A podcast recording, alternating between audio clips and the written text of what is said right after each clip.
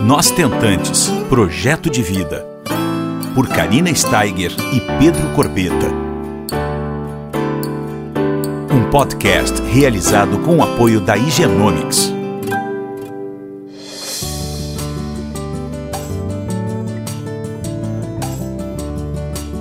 Olá pessoal, tudo bom? Como é que vocês estão? Mais uma semaninha nós estamos juntos e hoje eu trouxe um doutor uh, especializado em saúde masculina para vocês. Uh, Dr. Daniel Zilberstein, ele é diretor clínico da DSZ Medicina Reprodutiva e ele é urologista, tá bem? A pedidos, a gente vai falar muita coisa interessante sobre a infertilidade masculina. Certo? Tudo bom, doutor? Tudo, tudo ótimo, Karina. Prazer estar conversando contigo hoje. O doutor Daniel é, vou apresentar ele para vocês. Ele é coordenador também uh, médico da, da, de medicina reprodutiva do grupo Fleury, tá? Então a gente vai falar um pouquinho é, sobre azospermia, varicocele, que é uma das principais causas da infertilidade masculina, testosterona baixa, que muitos homens têm, reversão de vasectomia. Tudo isso o doutor vai dar uma, uma pincelada aqui para vocês para a gente entender um pouco desse universo masculino, porque uh, uma frase muito boa que eu vi né, no Instagram do doutor é: meninas vão para gineco, certo? E vocês, homens, vão para onde? Vocês deveriam ir para o urologista, não é, doutor? é, isso mesmo, Karina. Essa é uma frase. Essa é uma frase autoral minha mesmo. Uhum. É, isso veio quando eu, eu fiz meu, meu doutorado em reprodução humana em 2011 e meu doutorado foi com meninos com a doença varicocele, que a gente até pode de repente começar a falar sobre isso, uhum. sobre a varicocele, mas uh, no meu doutorado lá em 2011 eu fiz uh, uh, uma avaliação de mais de 300 meninos sobre a doença de varicocele e, e, durante o exame físico e a anamnese, a entrevista médica com eles, eu, eu era basicamente bombardeado né, de perguntas, de questionamentos sobre a saúde dos meninos e não só a saúde sexual, né, as, as mais variadas, os mais variados assuntos, uhum. né, drogas, é, é, é, cigarro, maconha, é, a parte de relação sexual, é, anabolizantes. Enfim, anabolizantes também, tamanho do pênis, né? Uhum. Quer dizer, coisas, dúvidas muito frequentes e comuns, né, é, na adolescência. Uhum. Uso do preservativo, como é que usa, como é que não usa. Então foi super interessante porque eu fui exposto naquele momento ao universo é, masculino é, que a gente não era tão acostumado a se expor, né, que uhum. são os uhum. adolescentes. E aí eu me dei conta, e aí é, daí é que veio a, a, essa, essa frase famosa, é, que as meninas vão ao ginecologista e os meninos vão aonde. Isso é, gerou, inclusive, um editorial no Estadão. Que legal. Escrito por mim lá em 2015, é, e, e dentro de todos os meus artigos publicados, artigos internacionais, é, esse, não tenha dúvida, foi um dos que mais chamaram a atenção do público, uhum. né? Porque realmente é, é, chamou muita atenção, mostrando que os adolescentes masculinos hoje, o adolescente masculino ele não vai realmente ao médico tão regularmente como a menina vai. E isso por, no final, Karina, olha que interessante, em 2018 eu fui o autor, eu fui o coordenador, né, o idealizador da primeira campanha nacional eh, da saúde do adolescente masculino, de conscientização da saúde do adolescente masculino da Sociedade Brasileira de Urologia, uma campanha que se repetiu em 2019, que vai se repetir agora em setembro, a gente está super no, né, no timing correto de falar sobre isso. Em setembro agora, dia 21 de, de setembro, é o Dia Considerado Nacional do Adolescente, né, não é o masculino, mas do, do adolescente em si. Então nós utilizamos esse dia a semana né, próxima desse dia para fazer essa campanha. E é uma campanha que já entrou no rol das campanhas nacionais da SBU. Então nós temos o Novembro Azul, que é o mais conhecido, uhum. nós temos campanhas relacionadas ao câncer de pênis, é, campanhas relacionadas à incontinência urinária, por exemplo, e agora nós temos a campanha relacionada à saúde do adolescente masculino. Então é com muita gratificação é, que eu falo sobre esse assunto contigo aqui, porque é, e aí a gente pode fazer até essa associação com a varicocele, né? Uhum. Porque a varicocele é a principal causa, sim, como tu mesmo é, é, disseste, de infertilidade masculina, só que ela aparece exatamente na puberdade, lá na adolescência. Uhum. Né? a gente pode falar um pouquinho mais sobre isso agora. Perfeito. Então estamos aqui num time certo, que nem tu falaste, né? Nos conta um pouquinho Perfeito, sobre, é sobre esse universo, então, para quem está nos escutando. Então, a, a varicocele realmente é a principal causa de fertilidade masculina e, e, a grande característica dessa doença ela ser uma doença tempo dependente. O que, que significa isso? Ela é uma doença que quanto mais tempo a gente tem, possivelmente pior é para o nosso testículo. E como é que funciona, né? Por que a, bom, o que é a varicocele e por que a varicocele leva um prejuízo da fertilidade do homem? Bom, a varicocele nada mais é do que varizes. Né? As mulheres e os homens têm varizes em membros inferiores, nós temos varizes no plexo hemorroidário, na região anal, dando a doença hemorroidária, né? que são as dilatações das veias. E o homem, ele tem a dilatação dessas veias também, né, na bolsa testicular, nas veias que drenam o sangue do testículo. Uhum. Bom, essas veias, eh, quando elas estão íntegras, né, quando elas não estão dilatadas, estão perfeitas, elas conseguem diminuir de uma forma mais simples falando, mas ela consegue diminuir a temperatura do testículo. E a nossa, nossa temperatura testicular é sempre uma temperatura realmente abaixo da nossa temperatura corpórea. Então nós temos 36,5, 36,8. O testículo trabalha 34,5, 35 graus uns 2, uhum. 2 graus e meio abaixo da nossa temperatura corpórea. Não é à toa que o testículo está numa bolsa, afastada do nosso corpo, né, que o homem sua muito nessa região para retirar bastante calor. E essas veias, quando elas estão é, é, íntegras, quando elas estão atuantes de uma maneira adequada, elas ajudam nesse, entre aspas, resfriamento uhum. né, é, do nosso, do, da temperatura do nosso testículo. Quando elas se dilatam, elas perdem essa capacidade de resfriar esse testículo de uma maneira adequada. E esse testículo começa a trabalhar numa temperatura mais aquecida. E com isso começa a ter uma produção maior de radicais livres, que em algum momento o líquido seminal e o espermatozoide não conseguem mais combater. Uhum. E aí a gente tem aquele desequilíbrio né, da produção de radicais livres com a produção dos antioxidantes né? E aí, quando os radicais livres começam a ficar uh, em produção maior por mais tempo, então a gente começa a ter um prejuízo celular dentro do testículo, e esse prejuízo ele é, acaba sendo demonstrado com uma diminuição, primeiro, da quantidade da produção de espermatozoides é, produzido e também com uma diminuição da própria qualidade desse espermatozoide. Uhum. E com o tempo, isso fica tão acentuado que vai fazer então que, que o homem lá na idade adulta, com, né, na idade adulta jovem, inclusive, mas uma idade adulta mais madura, quando for querer engravidar suas parceiras, suas, suas esposas, tenha muita dificuldade de conseguir a gravidez. Aí o casal aparece no nosso consultório e a gente acaba fazendo ali o diagnóstico de varicocele. 20 anos depois, 25 anos depois da doença estar tá instalada, e a gente poderia ter feito esse diagnóstico lá né, com seus 13, 14, 15 anos e ter evitado aí que uma parcela dessa população viesse sofrer com infertilidade no futuro. Para vocês verem, pessoal, a importância da, da ida no urologista uh, com um diagnóstico precoce, né, doutor? Isso tudo pode ser uh, amenizado, certo? Ah, com certeza, muda o curso de uma doença, né? Exato. É, é, muitos meninos que são diagnosticados com varicocele, bom, e veja bem, quando eu falo varicocele, não, é, não quero dizer que todo menino com varicocele vai ter infertilidade, muito pelo contrário. A varicocele é muito comum ela é muito comum. Cerca de 25% da população dos homens tem varicocele. Uhum. Só que de cada 100 homens com varicocele, 20 vão enfrentar a infertilidade por conta da varicocele. Entendi. Então, veja bem, é, é, ela é importante, mas ela não é 100% do ponto de vista de efeito da fertilidade. A cada 100 homens com varicocele importante, que a gente considera grau 2 e grau 3, 20 homens vão ter infertilidade. Então não é que, puxa vida, meu filho tem varicocele, mas o filho vai ficar infértil no futuro. Não, calma lá, vamos com calma. Tem que passar por uma avaliação. Eventualmente essa avaliação ela não é feita numa consulta única, ela é feita em várias consultas com o desenvolvimento puberal desse menino.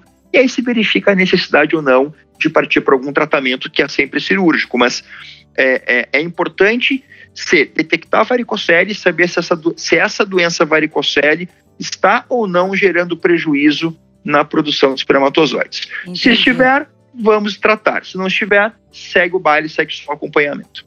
E fora a varicocele, doutor, qual é uma das outras principais causas da infertilidade uh, masculina, no, no teu ponto de vista? Bom, é, existem várias, né? É, talvez hoje, é, Karina, a gente tenha muito hoje os hábitos de vida, né?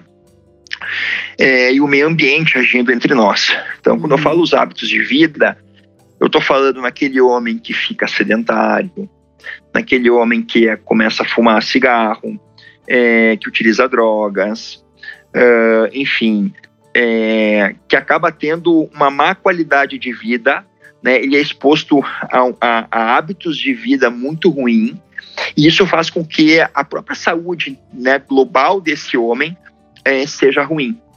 E a espermatogênese ela pode ser uma consequência disso tudo. Uma espermatogênese ruim é uma consequência, está mostrando que a saúde desse homem não está indo bem. Né? Então, hoje a gente tem talvez aí um quadro multifatorial. Claro que a gente tem situações muito específicas né, de infertilidade. A gente tem os tumores de, de testículo muito associados à infertilidade masculina. A gente tem obesidade, também associada à infertilidade. Né? Nós temos é, a exposição intraútero até, viu, Karina? Muitas uhum. vezes esse homem, né, durante a sua evolução fetal, né, na, na vida intrauterina, é, é, da, da, sua mãe. Quer dizer, a mãe é exposta a medicamentos, a mãe é exposta a um ganho de peso muito grande, com um aumento excessivo do estradiol, né, um hormôniozinho que para o homem não combina muito bem, que para o desenvolvimento das gônadas né, do homem não é bom que tenha um estradiol muito elevado, que a mãe uhum. tenha um estradiol muito elevado, gerado especialmente pela obesidade. A mãe é exposta, por exemplo, à poluição, né, a, a pesticidas, agrotóxicos. Né? Então, isso tudo já na vida intrauterina, lá na vida fetal do homem, já pode estar interferindo negativamente no potencial reprodutivo masculino no futuro. Uhum. E aí, claro, né, o homem ele nasce, ele vai vivendo, né, daqui a pouco ele vai se expondo aos mais variados fatores de agravo. Aí vem a varicocele, vem o cigarro, vem as drogas, vem o sedentarismo, hum, vem uma junto, né? cachumba. Né? tem uma cachumba que esse menino não foi vacinado lá na adolescência, né? E aí pegou uma cachumba e aí afetou o testículo, né? Agora a gente tem o próprio coronavírus, né? Nossa pandemia, a gente não sabe muito bem quais são os efeitos desse coronavírus no nosso organismo, né? Na parte da fertilidade do homem, tem alguns relatos de orquite, né? De inflamação do testículo pelo, pela infecção do coronavírus. Né? O coronavírus pode ter um tropismo é especial pelas células do testículo e leva uma inflamação do testículo com prejuízo hum. futuro. Então é muita coisa, né? Muita coisa. São vários fatores. É, muita, muita informação, né? E ainda a gente tem esse, essa incerteza das coisas, né? Nesse momento que nós nos encontramos. Então temos que estar atentos, né, doutor? E me diz uma é, coisa, vamos falar sobre um, um pouquinho sobre a testosterona baixa que eu acho que é uma uhum. coisa muito interessante para a gente dividir com quem está nos escutando agora. Explica uhum. para a gente uh, exatamente uh, quem o, o, menino que quer engravidar a esposa, que estão na, na nessa batalha, uh, como funciona isso?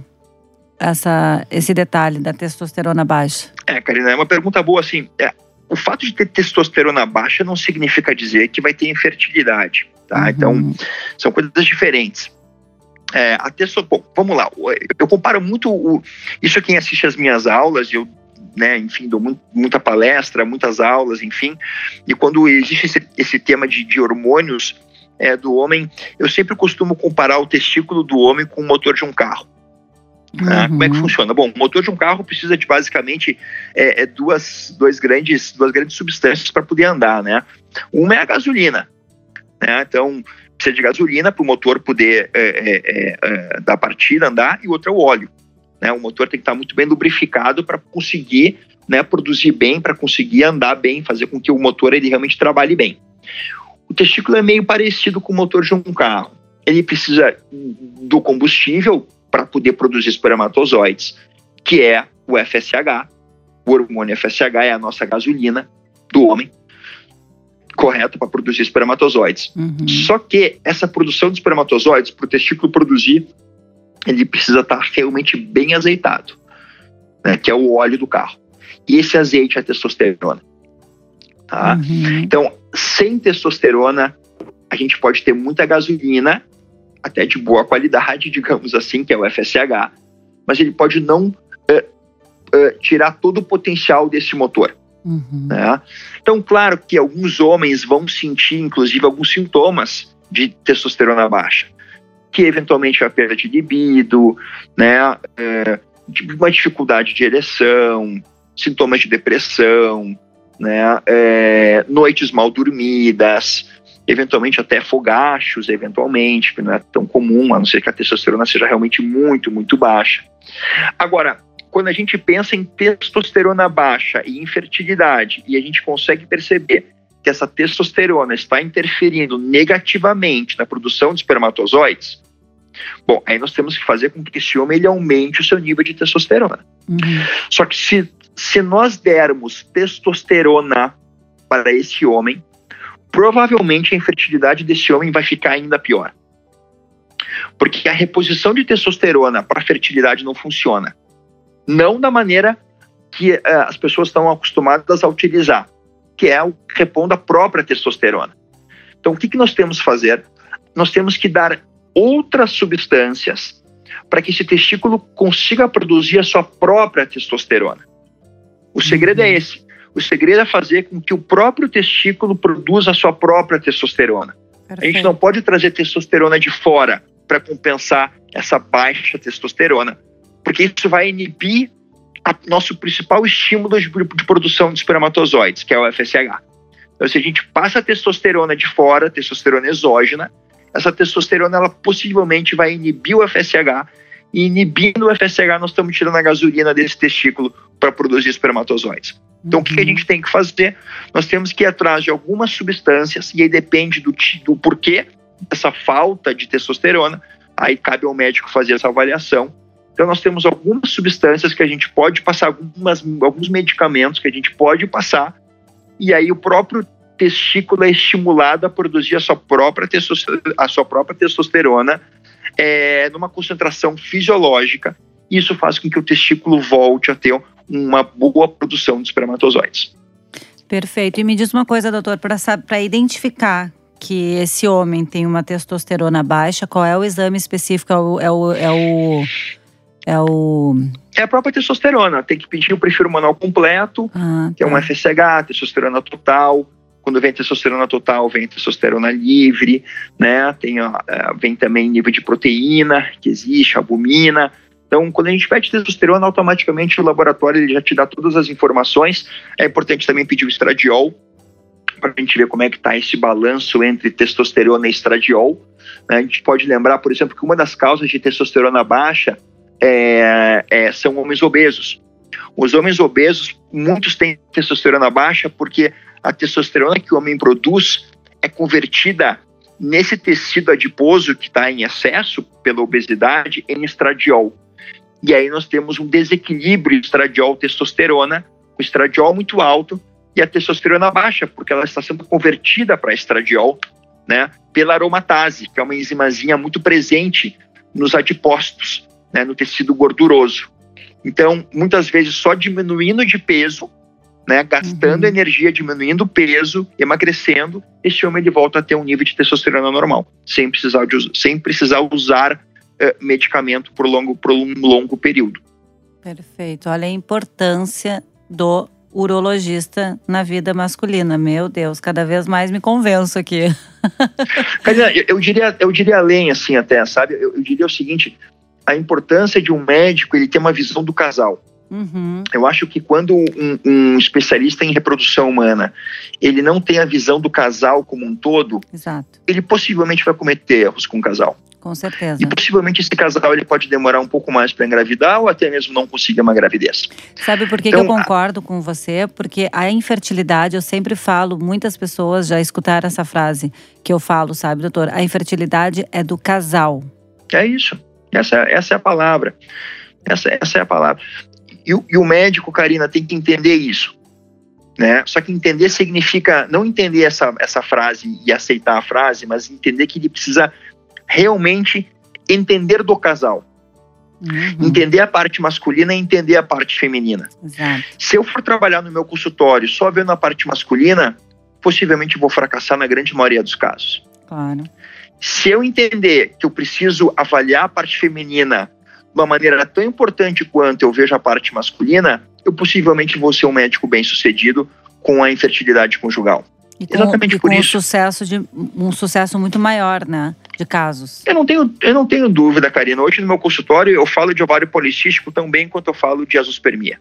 Sim. De endometriose quanto eu falo de reversão de vasectomia. Ou qualquer outro assunto, entendeu?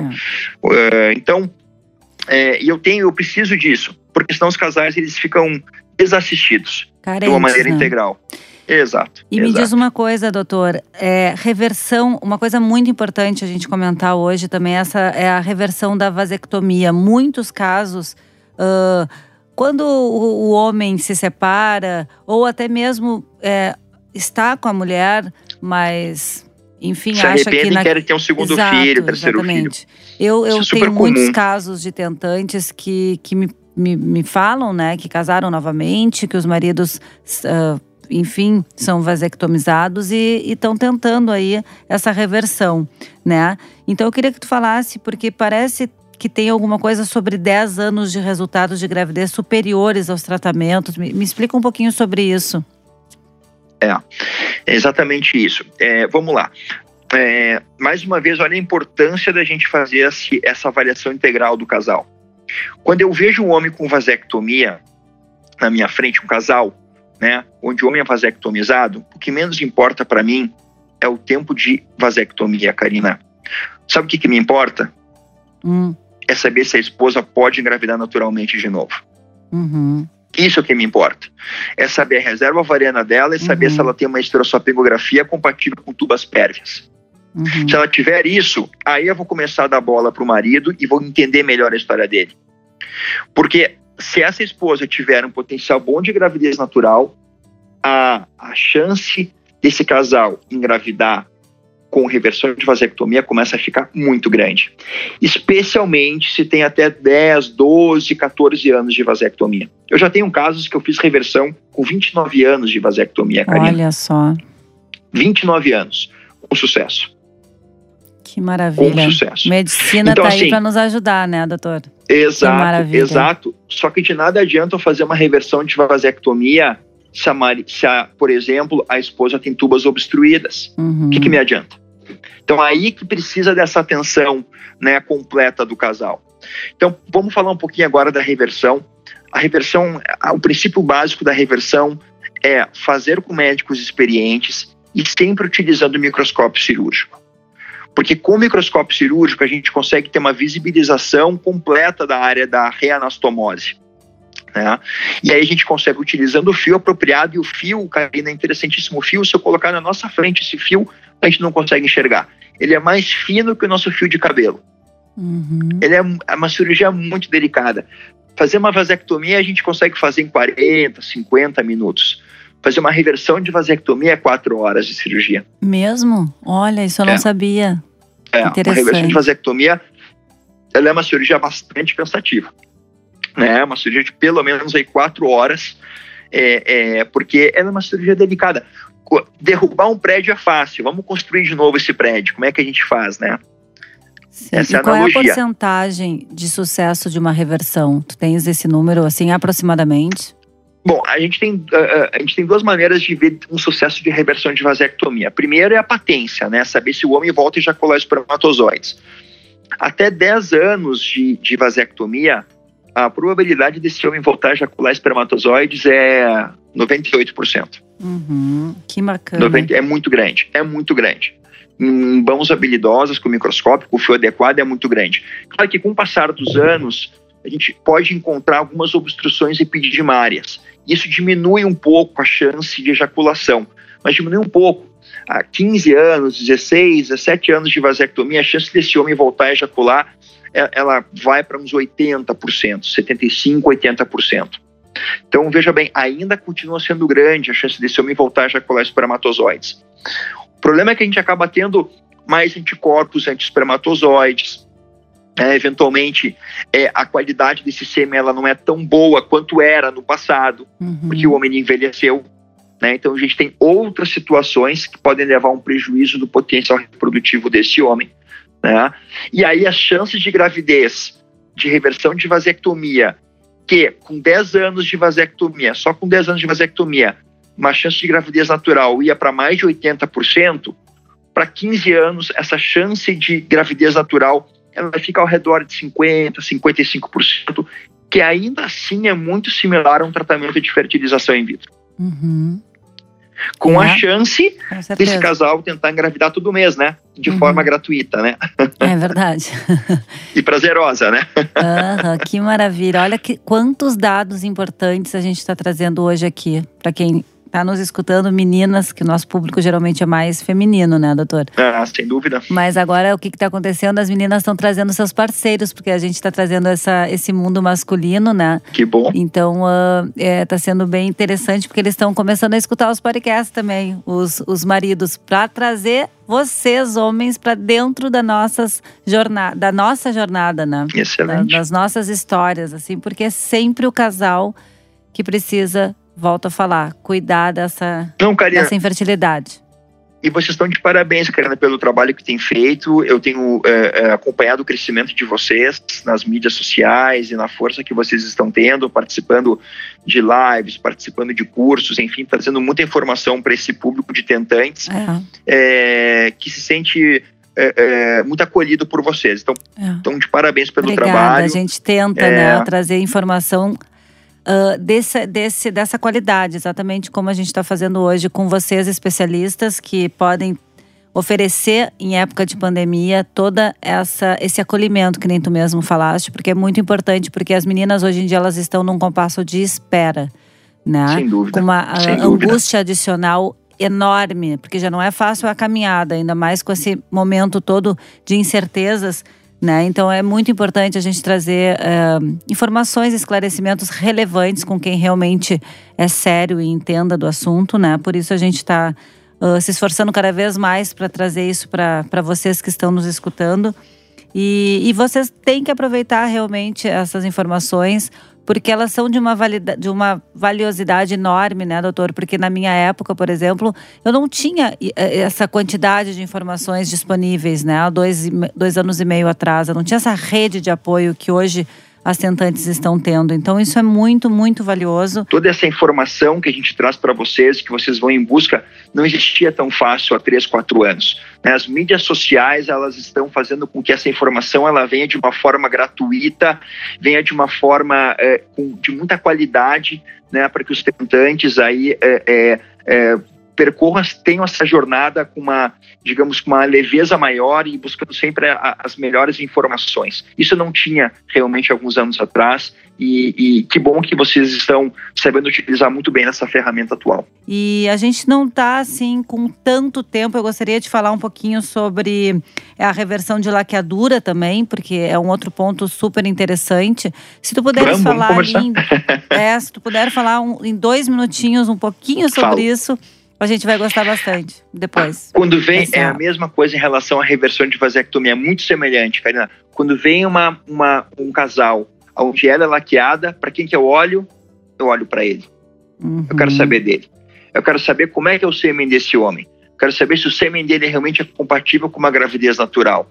Porque se for, Karina, a chance dessa, uh, desse casal engravidar após reversão de laqueadura também é muito legal, também é muito alta especialmente porque aí a gente não tem o fator tempo.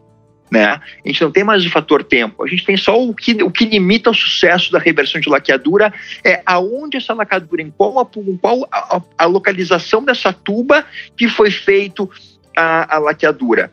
Dependendo da localização, infelizmente a reversão ela é, fica impossível de ser realizada mas na grande maioria das vezes, sim, ela é possível, ela é feita no meio da tuba e com isso a gente consegue reconectar as duas partezinhas da tuba também novamente com, com cirurgia microscópica e com isso a gente consegue novamente fazer com que essa mulher tenha a patência tubária, a permeabilidade tubária e fazer com que esse casal engravide. Mas veja bem, é preciso olhar sempre para o homem, sempre para o parceiro. Maravilha, olha só.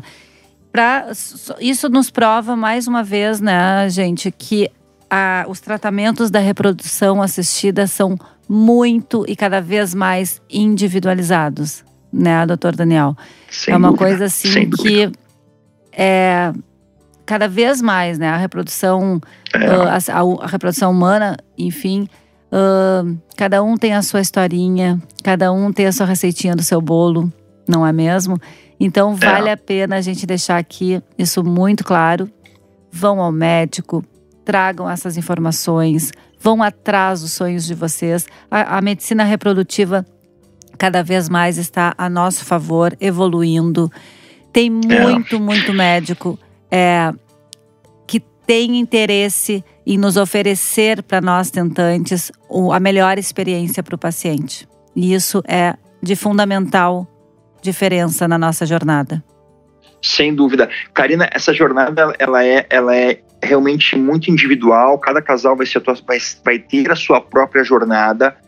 É, busquem sim escutar a experiência né, dos outros tentantes, né, mas nunca se comparem, porque uhum. cada casal é um casal. Exato. Cada casal vai, ser, vai ter a sua própria história, cada casal vai ter o seu próprio livro escrito, né? E a gente espera que esse livro ele tenha capítulos que no final tem um capítulo do sucesso com o bebê em casa.